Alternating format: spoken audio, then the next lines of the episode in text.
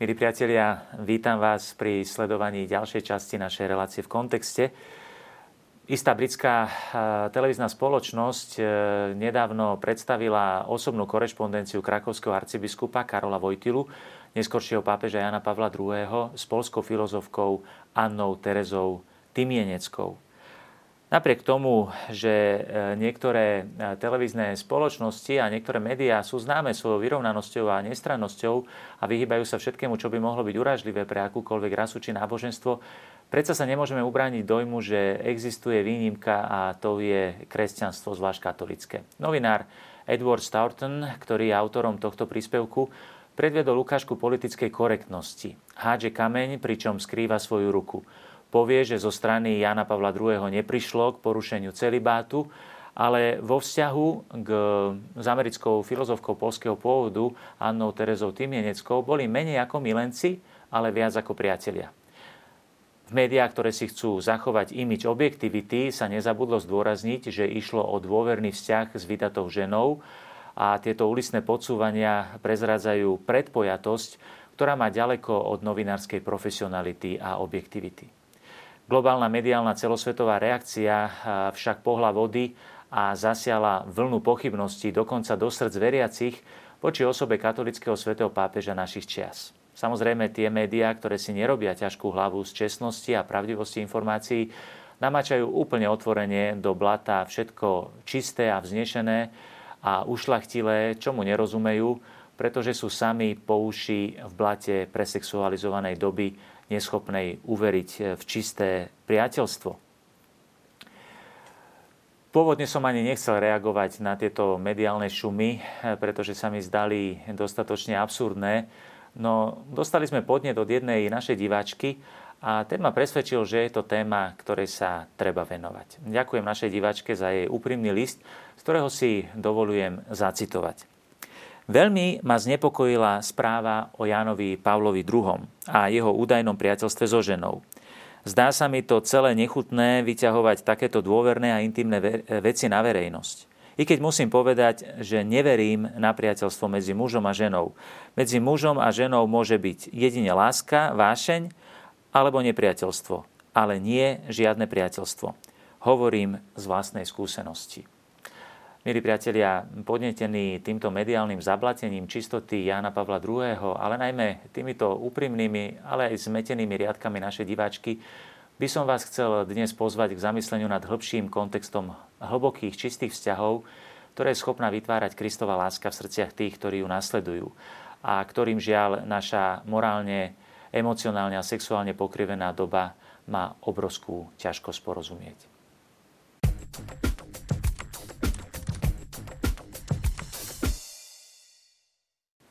Priatelia, skúsme si teda najprv priblížiť obsah a kontext zverejnených informácií a ich mediálnu interpretáciu. Spomínaná televízna spoločnosť poukázala na osobnú korešpondenciu Jana Pavla II. s Terezou Tymieneckou, ktorá sa začala v roku 1973, keď táto americká filozofka polského pôvodu kontaktovala krakovského arcibiskupa Karola Vojtilu ohľadom anglického vydania jeho filozofickej knihy Osoba a čin. A tak sa začala korešpondencia a priateľstvo, ktoré trvali viac ako 30 rokov. Vojtina, Vojtila mal vtedy 53 rokov a Teresa mala 50 rokov. Bola vydatá za harvardského profesora Henrika Hauthekera, s ktorým e, mala tri deti. Vojtila pozval Tymienecku do Polska na letné stanovanie i zimnú lyžovačku, ktoré prijala, ako o tom svedčia aj fotografie.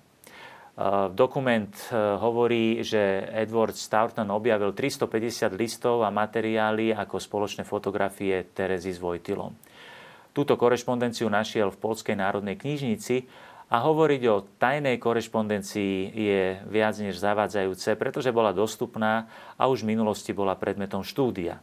Okrem iného, ako potvrdil aj rímsky vikariát, Všetky dokumenty súvisiace s Janom Pavlom II boli súčasťou jeho procesu kanonizácie a boli preosiaté dôkladným skúmaním. Nie je pochyb, že Jan Pavol II udržoval veľmi úzke vzťahy s mnohými ľuďmi, aj s viacerými ženami. Najznámejší je snáď jeho vzťah s Vandou Poltavskou, ktorej v úvodzovkách vybavil zázračné uzdravenie u samotného svätého Patra Pia a ktorá bola pri ňom aj v momente, keď zomieral ako to dokumentujú všetky veľké životopisy Jana Pavla II., akým je napríklad aj ten od Georgia Weigla, Svedok nádeje, alebo kniha Jeho svetosť od Bernsteina a Polityho. V tomto prípade ide teda o veľmi otázny skúp, ako sa v novinárskej branži označuje exkluzívna novinka, ktorú objaví nejaký novinár. Edward Staunton cituje z niektorých listov Jana Pavla II., ktoré by poukazovali na city, ktoré údajne vzplánuli v srdci Terezy voči krakovskému arcibiskupovi. Napríklad v roku 1976 po svojej návšteve USA, kde navštívil Terezu v jej rodine doma, jej Vojtila napísal e, tieto riadky. Moja drahá Tereza, e, dostal som všetky tri tvoje listy. Hovoríš, že si zničená, ale ja som nenašiel spôsob, ako ti odpovedať. Minulý rok som hľadal odpoveď na tvoje slova Patrím ti. A konečne pred môjim odchodom z Polska som našiel spôsob. Škapuliar. Rozmer, v ktorom ťa prijímam a cítim všade, v každej situácii, keď si blízko i keď si vzdialená.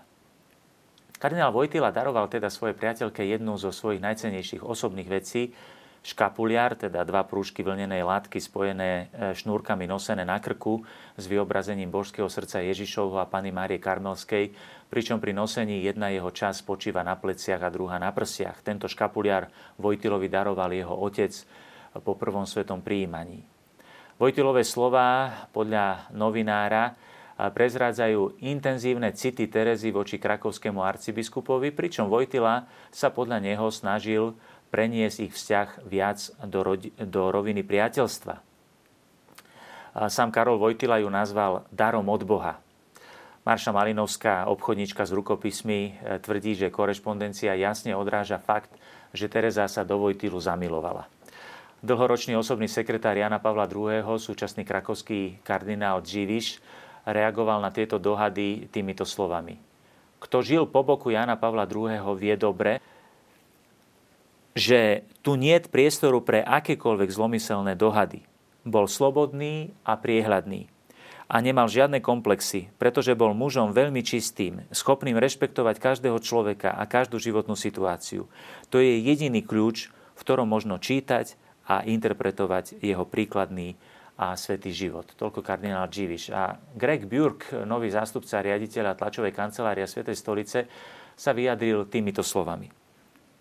Nemožno sa čudovať tomu, že pápež Jan Pavol II mal úzke priateľstva s rozličnými osobami, mužmi i ženami. Nikto nemôže byť zmetený touto správou. Toľko hĺbší kontext e, e, informácií, ktoré zazneli v spomínanej televíznej spoločnosti.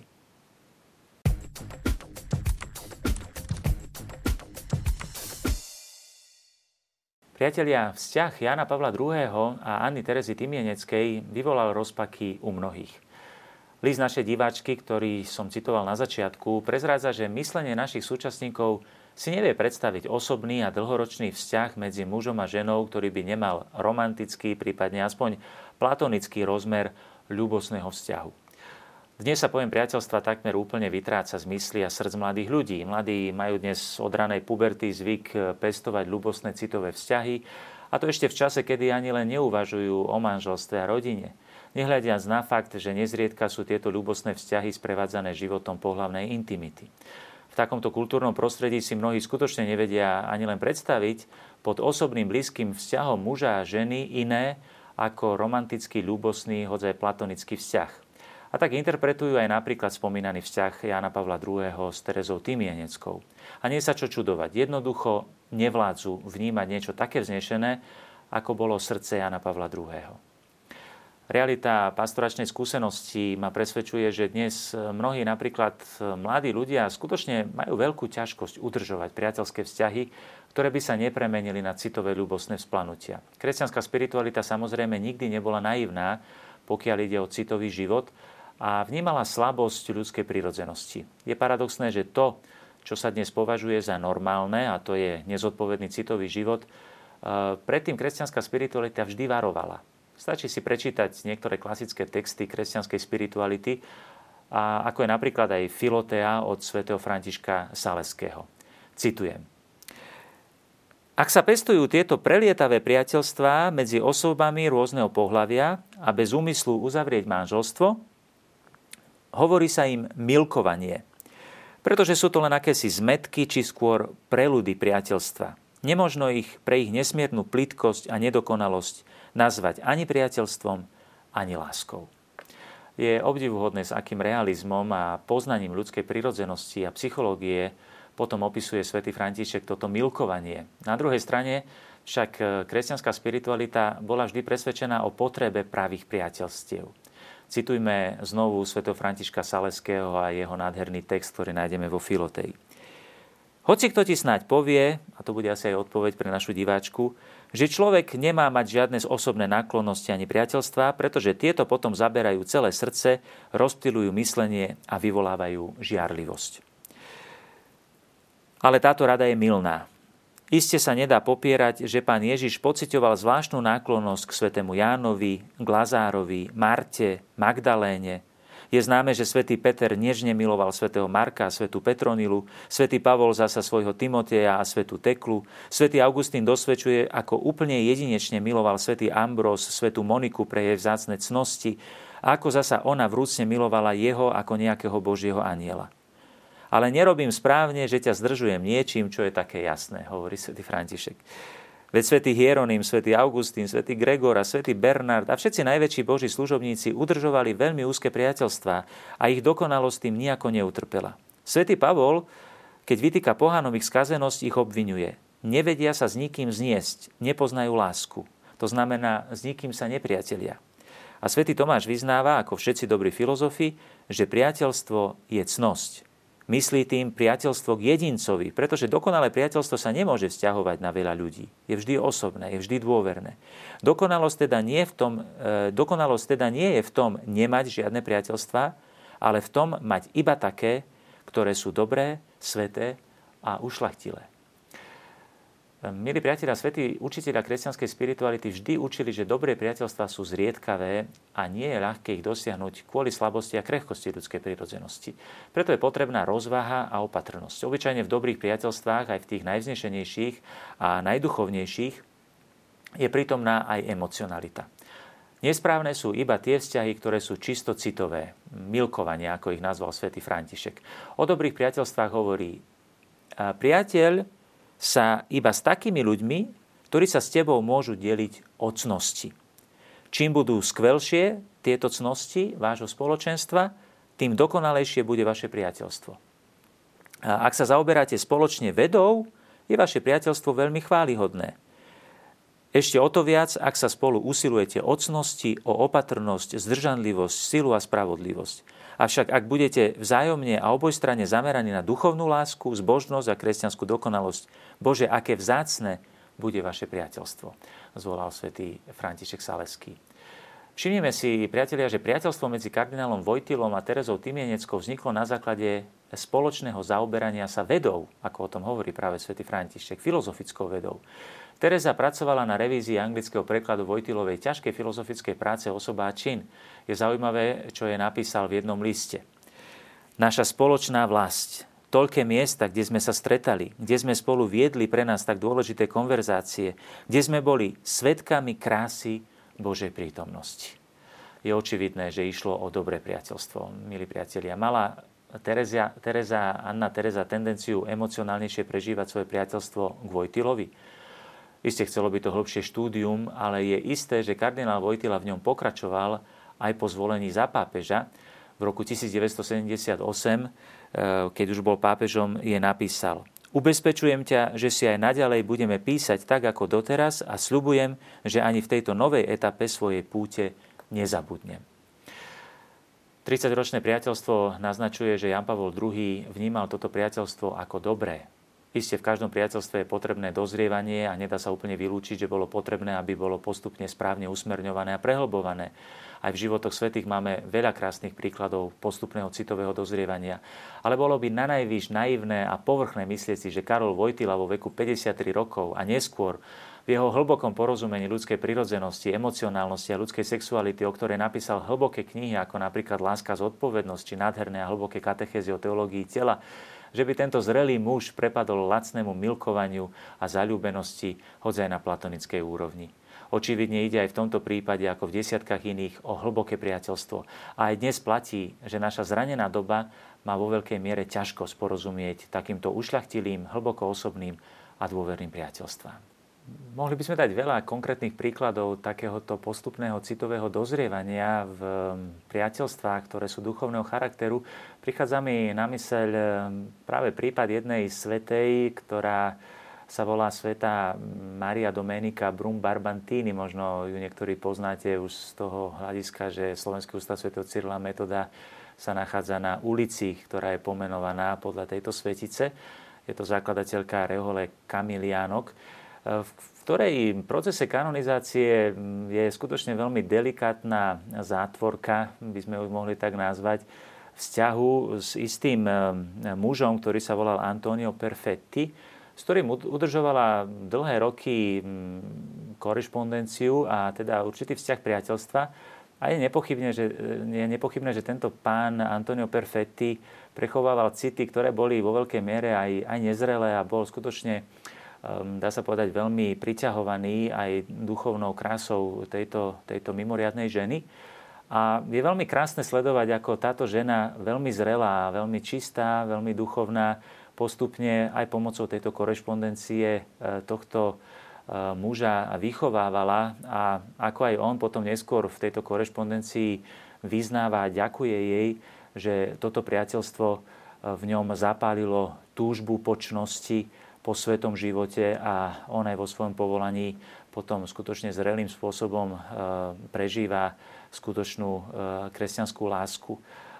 Sú to krásne stránky, dejín církvy, ktoré nám ukazujú, ako o tom svedčí aj napríklad Sveta Terezia Závili, že v každom duchovnom vzťahu je aj určitá dávka emocionality, ktorá sa postupne musí vychovávať, ktorá musí dozrievať a ktorá sa musí podriadovať tomu duchovnému obsahu toho priateľstva, túžbe pocnosti, túžbe po Bohu, ktorá je základom eh, skutočného duchovného priateľstva.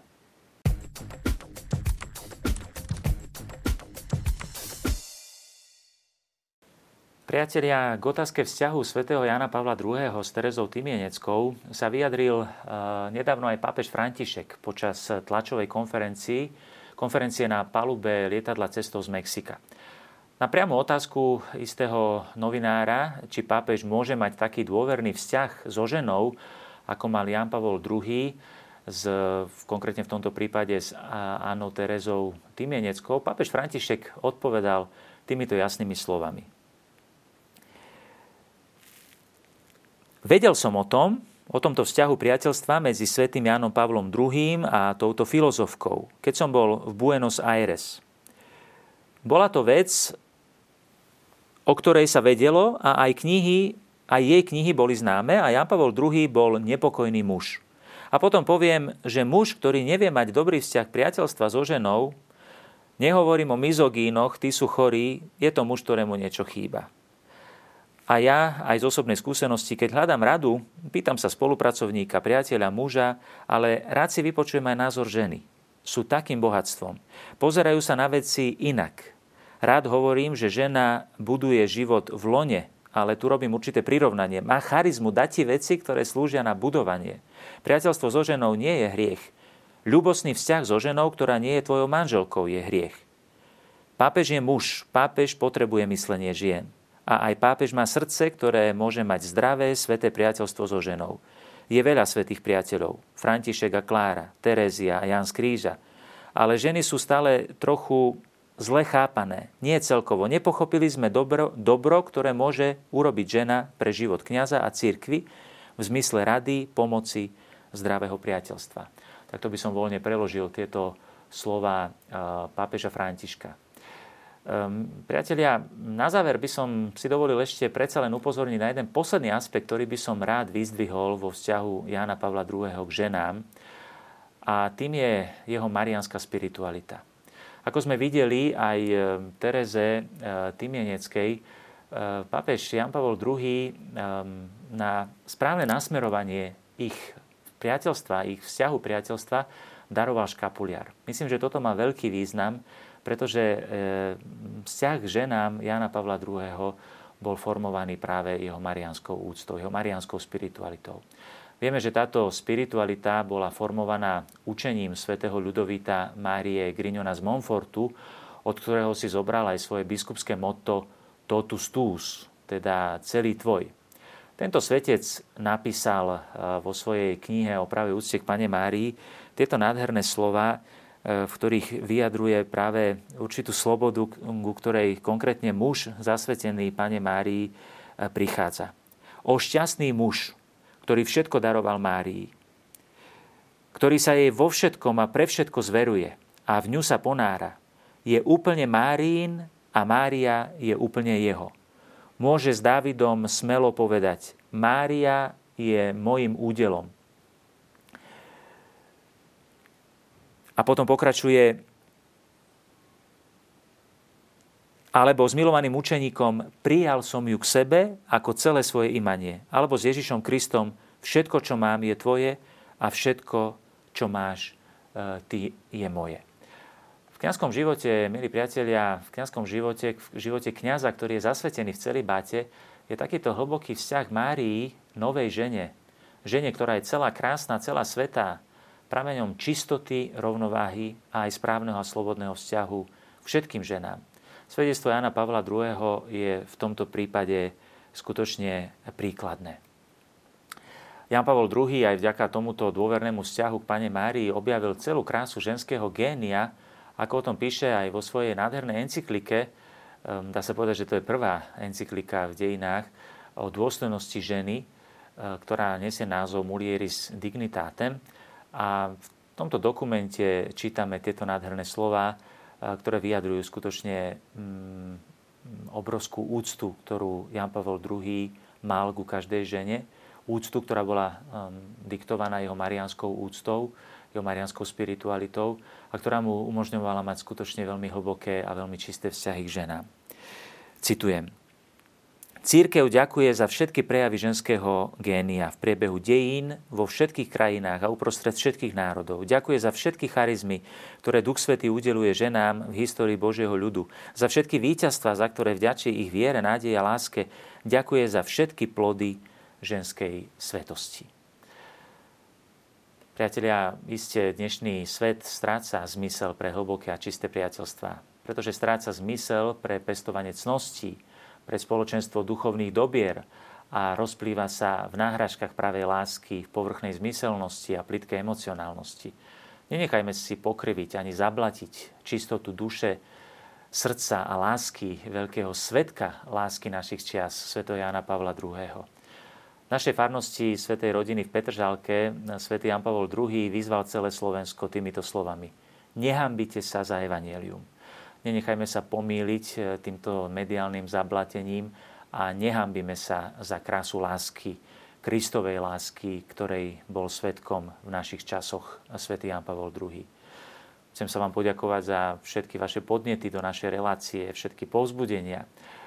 Môžete nám ich aj naďalej posielať na uvedené kontakty a ja sa teším na ďalšie naše stretnutia pri sledovaní relácie v kontexte.